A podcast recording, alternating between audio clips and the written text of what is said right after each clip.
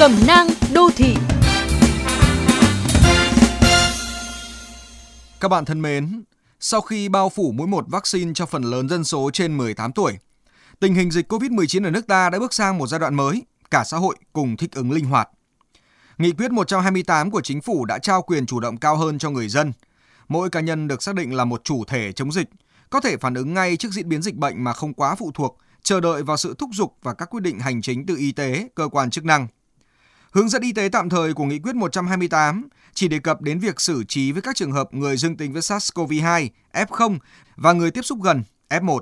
Còn những người có liên quan thứ phát như F2, F3, F4 sẽ tự quản lý sức khỏe và nguy cơ của bản thân. Khi nào tự cách ly điều trị tại nhà, khi nào khai báo y tế địa phương để được xét nghiệm, khi nào được giải phóng hạn chế đi lại. Điều đó có hướng dẫn chi tiết trên trang điện tử của Bộ Y tế, Sở Y tế các tỉnh, thành phố. Việc người dân tra soát và làm theo khuyến cáo giúp giảm gánh nặng khổng lồ cho ngành chức năng về các công tác tư vấn, dự phòng, giám sát dịch, đồng thời nâng cao trách nhiệm cá nhân với sức khỏe cộng đồng, tạo ra sự chủ động và phản ứng nhanh trước dịch bệnh. Dĩ nhiên, thích ứng linh hoạt không đồng nghĩa là sẽ thiếu an toàn hơn.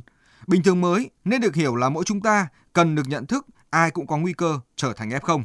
Ai cũng nên hạn chế đến các khu vực có nguy cơ cao và trong trường hợp buộc phải tới những địa điểm đó, ai cũng có biện pháp phòng vệ 5K, ai cũng đeo khẩu trang, hạn chế tiếp xúc thiếu an toàn.